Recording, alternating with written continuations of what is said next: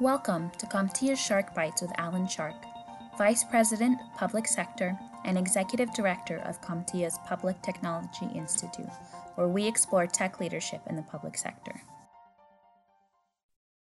Hi, everyone. This is Alan Shark, and welcome to another episode of Shark Bites, where we explore technology leadership in all forms. We begin, uh, uh, let me say this, we continue our journey uh, globally this time. Uh, the last episode, we were in Larissa, Greece. Uh, and this time we are speaking with Ruth Buckley uh, in Cork, Ireland. Ruth is one of 12 directors uh, that work for the Cork City Council and is the ICT director there. Uh, I've known Ruth for a number of years because we both uh, attend major cities of Europe events, a great organization similar to PTI, uh, but every year they meet a different European city and it makes life very, very interesting. So, Ruth, welcome to the program. Thanks, Alan. So, picking up where we left off, uh, and the way I start most podcasts is I always like to see the lens in which people see things. You've been at Cork for a while. We're going to get to that. Uh, first, I should mention I believe Cork is the second largest uh, city in Ireland. Um, population a little over 300,000. Um, Approximately, spot on. You've done your homework. Well done, Alan. Thanks. and uh, how did you get involved? I mean, there are two things here. One, um, you're a woman, and in some cases that is a rarity. Um, but regardless of that, what got you curious in technology? What oh, were those beginning? What were those beginning underpinnings? I didn't. My brother was the annoying one with the Spectrum ZX in his bedroom. I really couldn't have given a hoot. Um, and I did. Uh, Ireland is a member of the EU since the seventies, and in the eighties, when I um, was trying to make a decision about careers, I was very focused on jobs. You know how to get a job. First, uh, eldest of my family, six kids. Uh, parents really hardworking, so I had to get a job, and I reckoned if I was going to go to college, computer science was a good bet. And I happened to be quite left brain, which was a help. And I did one of the first bachelor's in computer science in University College Cork. Uh, and yeah, it was very pragmatic, very, and it turns out it actually suits me. so that worked out for you, but you had no family pressure or anything. It was just laser focused on career and played it was really being pragmatic um you know we're just thinking today i was talking to friends of ours um we're all the one thing we're all trying to make sure is that our children launch if they actually stand up on their own two feet. And we're all seeing the phenomenon now of where uh, a lot of people through no fault of their own at times are stuck at home because they can't buy houses. And that was completely unimaginable in the 80s or 90s when i graduated. You left um, as soon as you got you graduated, you typically went abroad or you moved, but you certainly it was rare to stay at home. Yeah. So uh, earlier, before we uh, started this program, you and I were talking about uh, our passion for public service. Um, was that your first entree into the workforce, or did you start in the private sector first? No, like lots of people, I started in Bank of Ireland, and financial services were one of the first markets that really utilized tech. Um, if you can think as far back as the original pass machines, you know, it was a really strategic advantage for uh, banks. They were no longer held hostage to strikes. And in Ireland, um, we had a number of uh, labour disputes, but all those were done away when, when banks uh, started to use this new technology, which was ATMs. And it was a really, really good example of how um, the banks have invested heavily. I believe that some of their core systems still use COBOL or RPG because they're too expensive to replace. And I, I do think the banks are exemplars in lots of ways, particularly around security. Um, but I started my career in banks. I did. I learned how to do project management um, one of the first uh, American qualification certification, PMP. I did that in the late 90s. Probably one of the most useful qualifications I've ever used in my career. Um, and then it was when I got married and my husband and I tried to move. Um, that uh, there was this new post, it was completely new. And as a result, the unions allowed it to be advertised for the first time publicly or openly. And because it was this new post, I happened to get it. And um, hence, I had to build a department uh, in an IT department in Cork City Council. And it was really interesting because when I started, Alan, only the engineers had PCs. And the poor devil, who was usually a woman who was in, you know, maybe the PA or the secretary who was doing all the typing, um, if she had anything, it was usually a clapped out piece of crap, pardon my French. And um, I one of the first things I did is I did a replacement um, a replacement contract whereby old desktops or laptops were replaced after every four or five years and not according to your rank. And I actually found that the higher rank you were, the less you used it. And the yes. people who really needed it were the people who were, you know, mm. their their equipment just falling over. So I remember coming into a very strange culture where only engineers, 150, one site, and now we have uh, 1,500 staff I have 30 full time. We have about uh, a thousand devices and we have 50 locations networked and we have 20 odd web, sh- web um, websites and, and, and. So we, we've, I've grown up um, and it's been a pleasure to be at the helm of a public sector organization. You know, it's interesting. I trace uh, PTI's history going back to 1971, and I call that the age of dictatorships in tech um, because mm. mostly guys, men, were dictating through dictating machines. Um, and at the same time, unlike your example, they would never be caught with a uh, keyboard on their desk. That was looked upon as too administrative, too secretarial. In fact, our organization was founded by a number of organizations, including the National League of Cities and the National Association of Counties, because they, they didn't have a clue they just knew technology um, could be a game changer. And look where we are today. I think technology, with the right leadership, has the potential of being a great equalizer among all.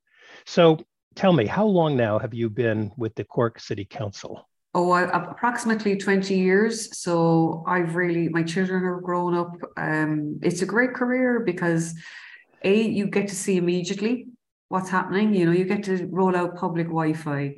You get to, you know, we were the first. It was a long time ago now, 15 years ago, where we rolled out public access laptops to all the libraries. We've 10 libraries. Um, for the last 20 years, you know, the emergency services are great adopters of early technology. So there's fantastic variety. Um, it can be incredibly frustrating because you're trying to make things stretch but it really is at the forefront. So whatever it does, however ups and downs, and every position has ups and downs, it never is boring.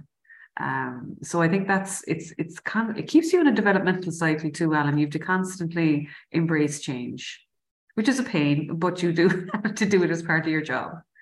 Yeah, but it keeps us awake and it keeps us challenged for sure. I mean, you and I have much in common. I've been with PTI some 19 years, so um, we've had to reinvent ourselves. And boy, when I look at the issues, how they have changed over the years. And Alan, so, your legacy, you don't get to run away for any mistakes. You live with them. Which I always think is a great sign of a leader or, or, a really, really good legacy. You know, sometimes you see a huge turnover, somebody's constantly leaping, leaving, you're kind of going, hmm, I wonder. Um, so look, I always feel that like that you're around to reap, to harvest what you what you have sown. Yeah, and our sense of history, I think, really helps us. It informs us. I mean, we're not most, we're, we're probably not going to repeat the mistakes of the past. Uh, we're probably going to learn from them and grow from them, and and that to me is very valuable for the health of an organization. Alan, I never make mistakes. I don't know what you're talking about. well, then we are different. I'm sorry, I'm but kidding. Uh, I know. So I'm I'm assuming, and you kind of alluded to this, that uh, your organization has evolved over time. You mentioned very quickly that you have a staff staff of 30. Um, I note that there are 12 directors, you're being one, which tells me you're part of what we call the cabinet. In other words, you are the uh, the the main folks that work underneath the county, I guess, commissioner or the head of the Our council. Chief executive. Chief, chief executive. executive. Yeah, yeah. Um, this is a very envied position. We have so I'm many uh, CIOs in the states who would love to be at the table. Um, they would be happy to be one of 20. they, they might be happy to be even the second rung and find themselves the, uh, the office of afterthought, meaning yes. that sometimes decisions are made and then all of a sudden they say, well, you go fix it or you go implement that. Was that always the case in Cork?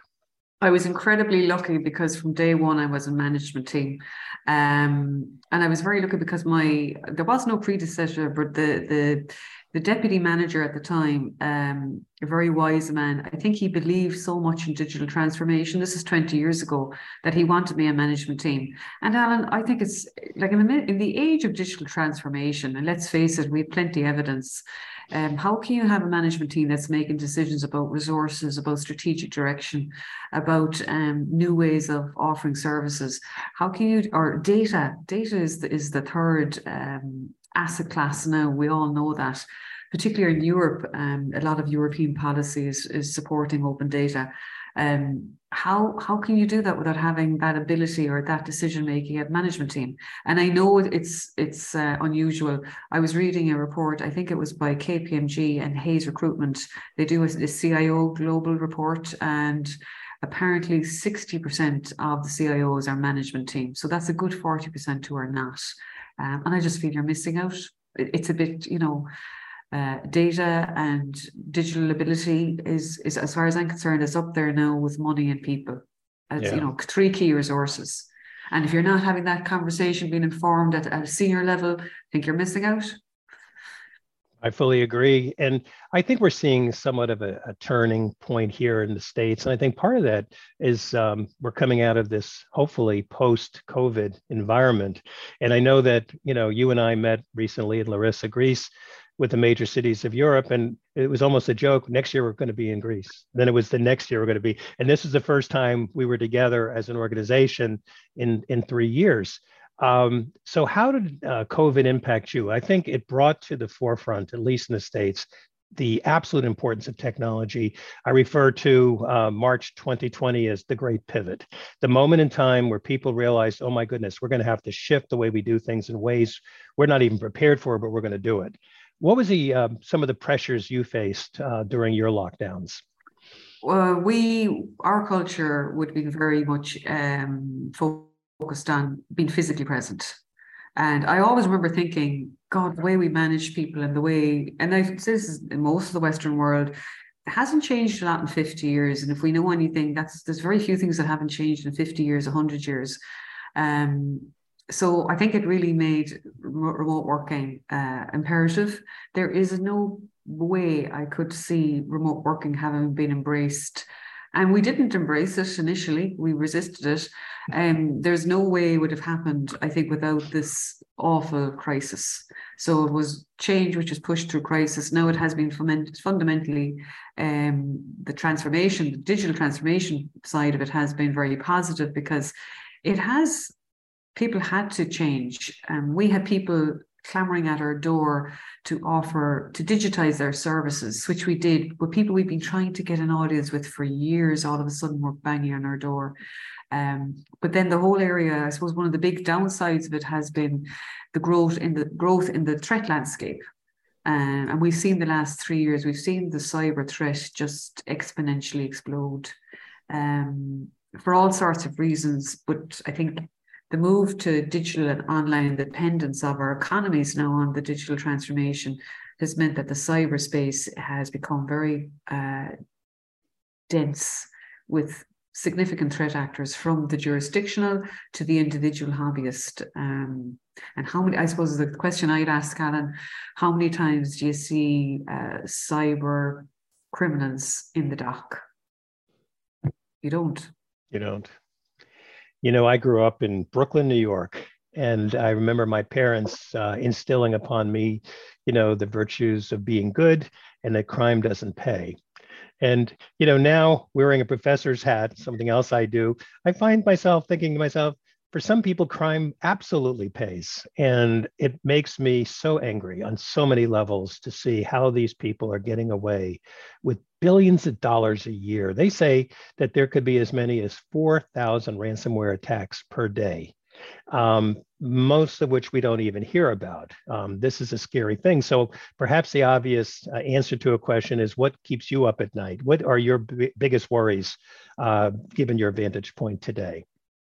Um, definitely the cyber threat and turnover of staff, the availability of staff. But I, I remember um, where I was when I heard about WannaCry. I was parked on my couch. It was 9 p.m. approximately on a Friday night. And this uh, that's the first I heard about WannaCry. And that had a devastating effect, uh, particularly in the UK.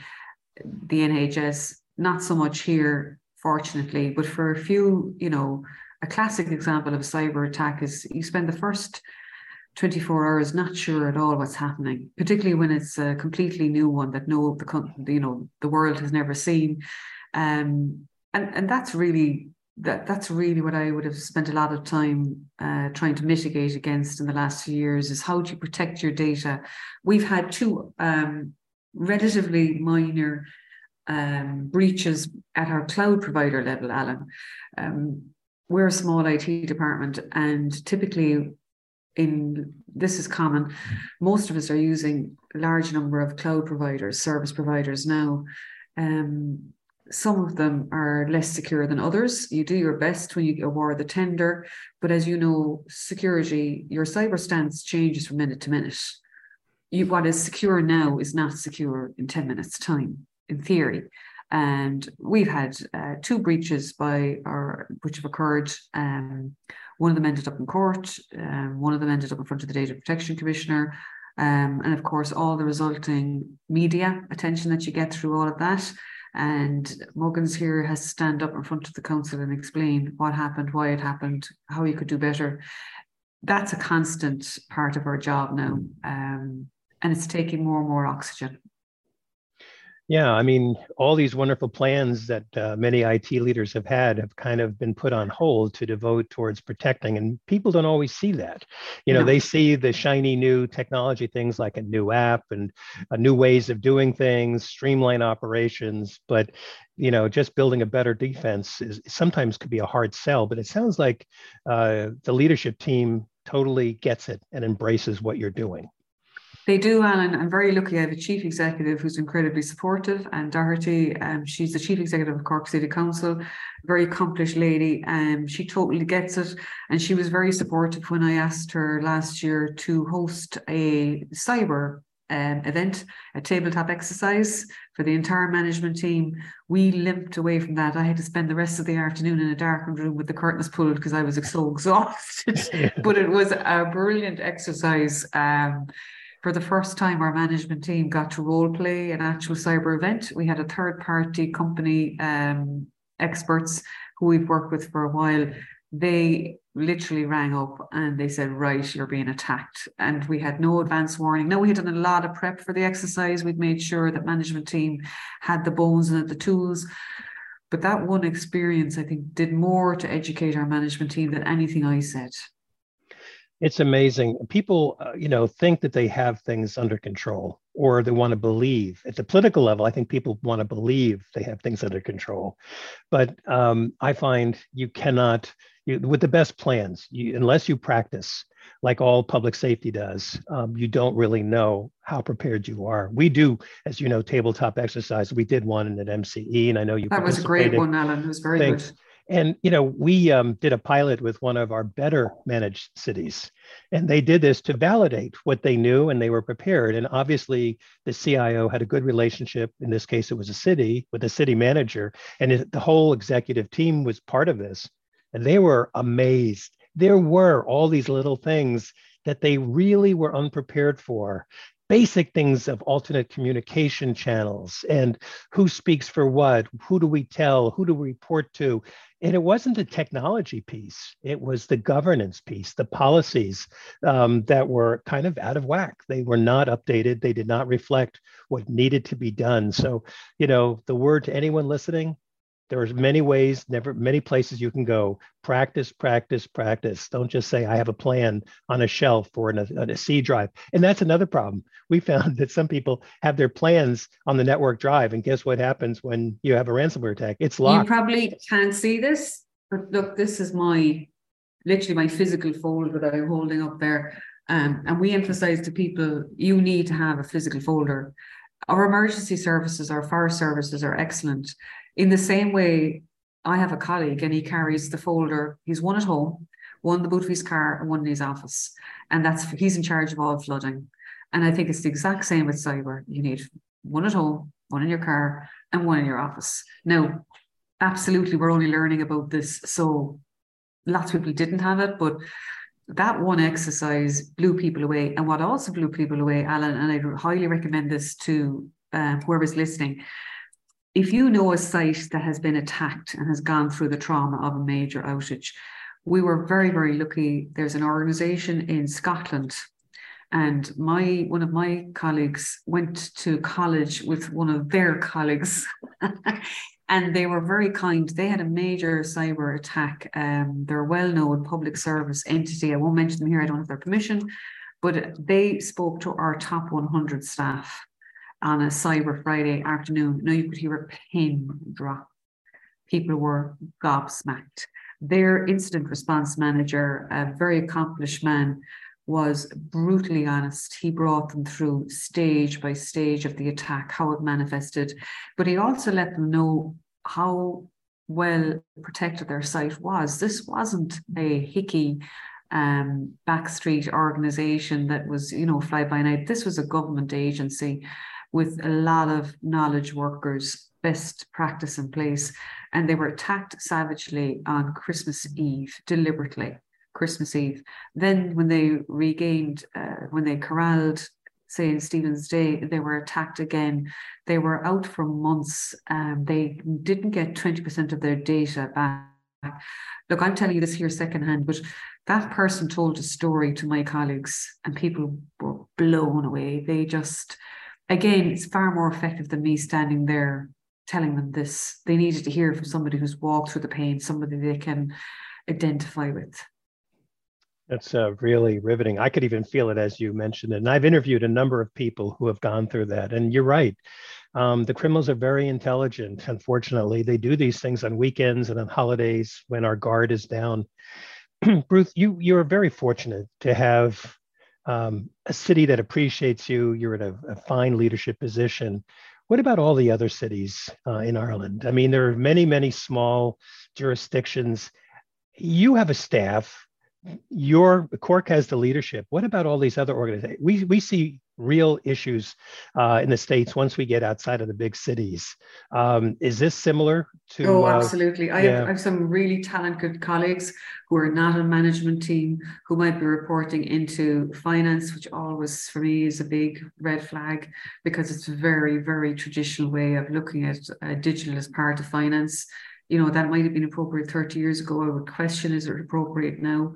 Um, because it's giving a very cost focused uh, to the decision making in IT, which is not necessarily appropriate or strategic anymore. Um, might have been 30 years ago, not now.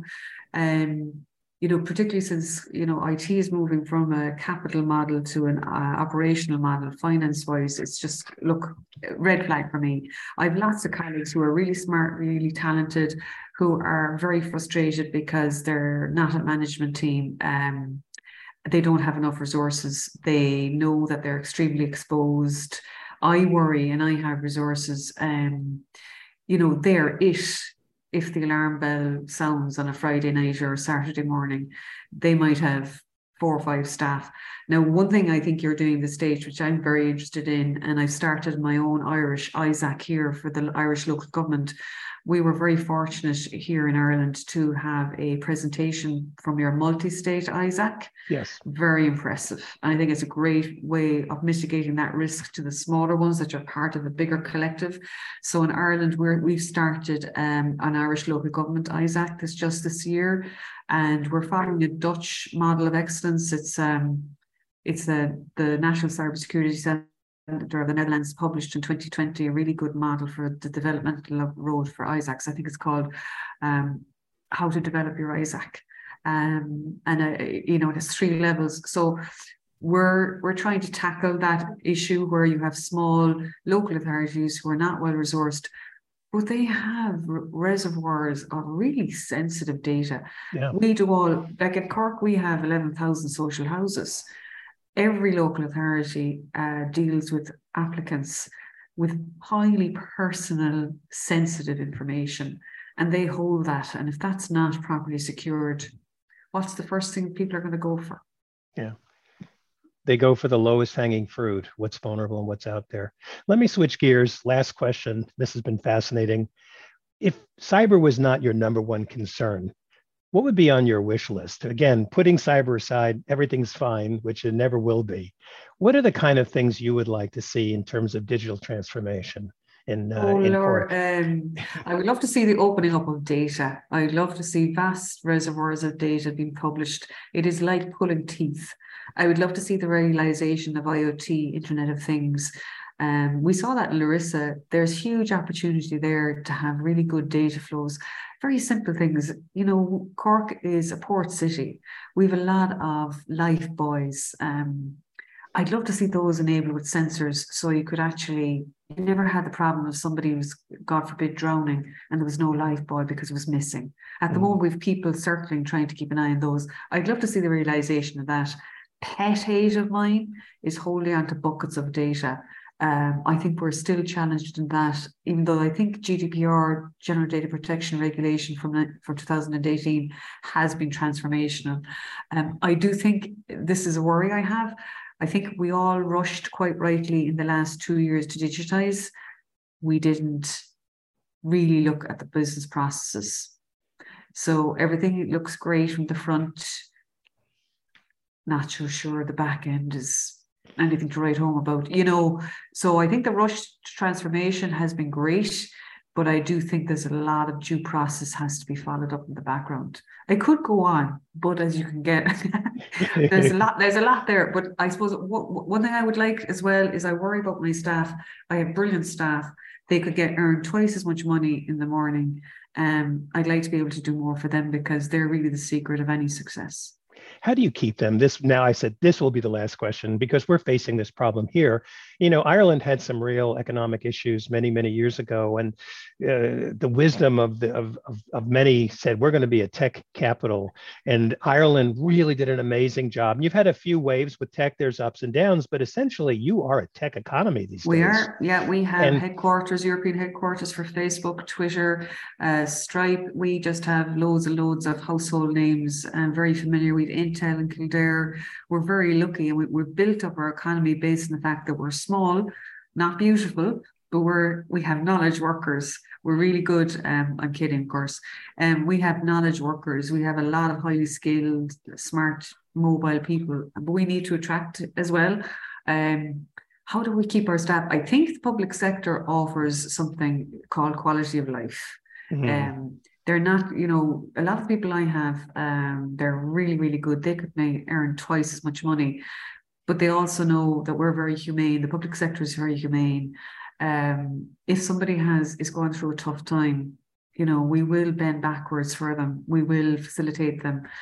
A colleague of mine has just come back from a close family bereavement, and I met him this morning. He said, "I really appreciated all the people that trekked down um, to the ceremonies." Um, for my family. And I like to think that's part of our ethos and our culture in the public sector. We're humane, we're in the business of quality of life, and that's for our own staff. Um, a lot of people will say to you, quality of life. It's really important that they know they're not going to get an email in the morning to say, look, you're you've been let go. Um, there's also something that we do, which is very tough as a manager. I reckon if you can manage in the public sector, you can manage anywhere, Alan, because we have to deal with incentives that uh, that uh, such as you know part-time working um, term time you know uh, parental leave they're all modeled in the public sector. And that's really hard for a manager to manage a team like that. In the private sector this wouldn't facilitate that you know. I, I know a multinational literally down the road here um, household name you'd know them off the top of your head. And they have 3000 people working for them and they have two on part-time we have maybe 150 out of 1500 so you know a very different and a lot of those ironically during the last recession in 2008 2018 in ireland a lot of my it's typically women but you know fortunately that's no longer the case. A lot of women were working part-time and they were literally keeping the bread uh, on the table and the lights on because the husbands or partners were small-time builders small-time farmers and it was a lot of those women kept, and they were part time because they couldn't afford childcare, but they were literally keeping the whole show on the road. And a lot of them were working here in the public sector. I'm going to let that be the final word. Ruth, it's been wonderful talking to you. I look forward to visiting you in person in Cork. Anytime, Ireland, and an open invitation. Thank you.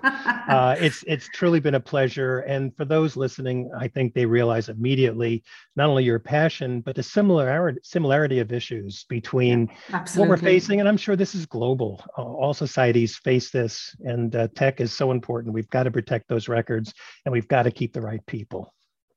Thank so you so again, much, Alan. Pleasure thank talking you. to you. Thank you. That conversation could have gone on for another hour. Ruth is truly remarkable uh, and an inspiration for all of us throughout the globe. This is Alan Shark. You've been listening to Shark Bites. And as I always say, um, be safe personally, be safe digitally. Until next time.